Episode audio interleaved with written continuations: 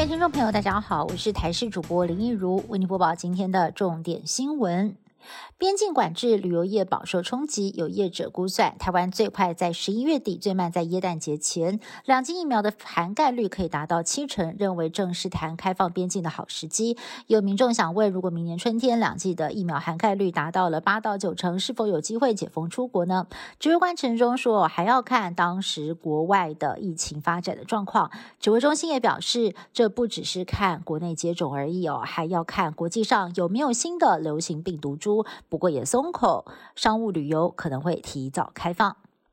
今年度 APEC 经济领袖会议十一月十二号将透过视讯举行。蔡总统宣布将再度邀请台积电创办人张忠谋担任领袖代表出席，包括了今年七月份加开的非领袖视讯会议，这回已经是张忠谋第五度出任 APEC 代表。总统也委托张忠谋在会中争取成员国的支持，让台湾能够顺利的加入 CPTPP。张忠谋也提到了，虽然今年还是线上视讯会议，但是他还是会把握发言的机会，替台湾来争。争取支持。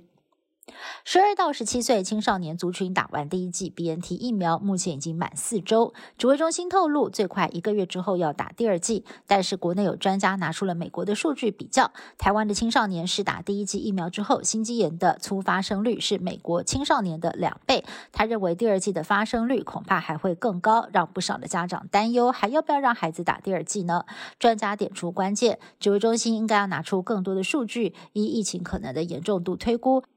青少年到底有没有必要一定要来打第二剂？对此，指挥中心表示，不同国家的通报敏感度不同，数据都会受到影响。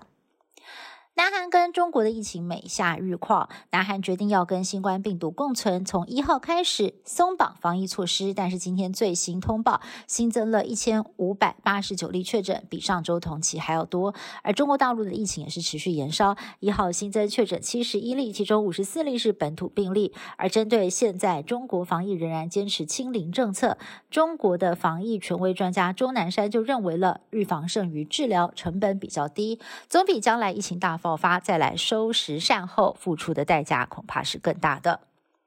联合国粮食计划署署长日前接受美国有线电视网 CNN 的访问，谈到如何解决全球饥饿问题，直接点名 Tesla 执行长马斯克，希望他捐出六十亿美元，大约是台币一千六百六十九亿，来协助解决问题。这一番激将法果然就引出了马斯克出面，霸气的在 Twitter 上反呛。说只要联合国的款项运用公开透明，他就马上卖股票，立刻捐钱。同时，马斯克在另一则推文当中呢，还引用了中文的古诗曹植的七步诗，其中的这个“本是同根生，相煎何太急”，但是没有做更多的说明，也引发了网友疯狂的讨论。以上新闻是由台视新闻部制作，感谢您的收听。更多新闻内容，请您持续锁定台视各界新闻以及台视新闻 YouTube 频道。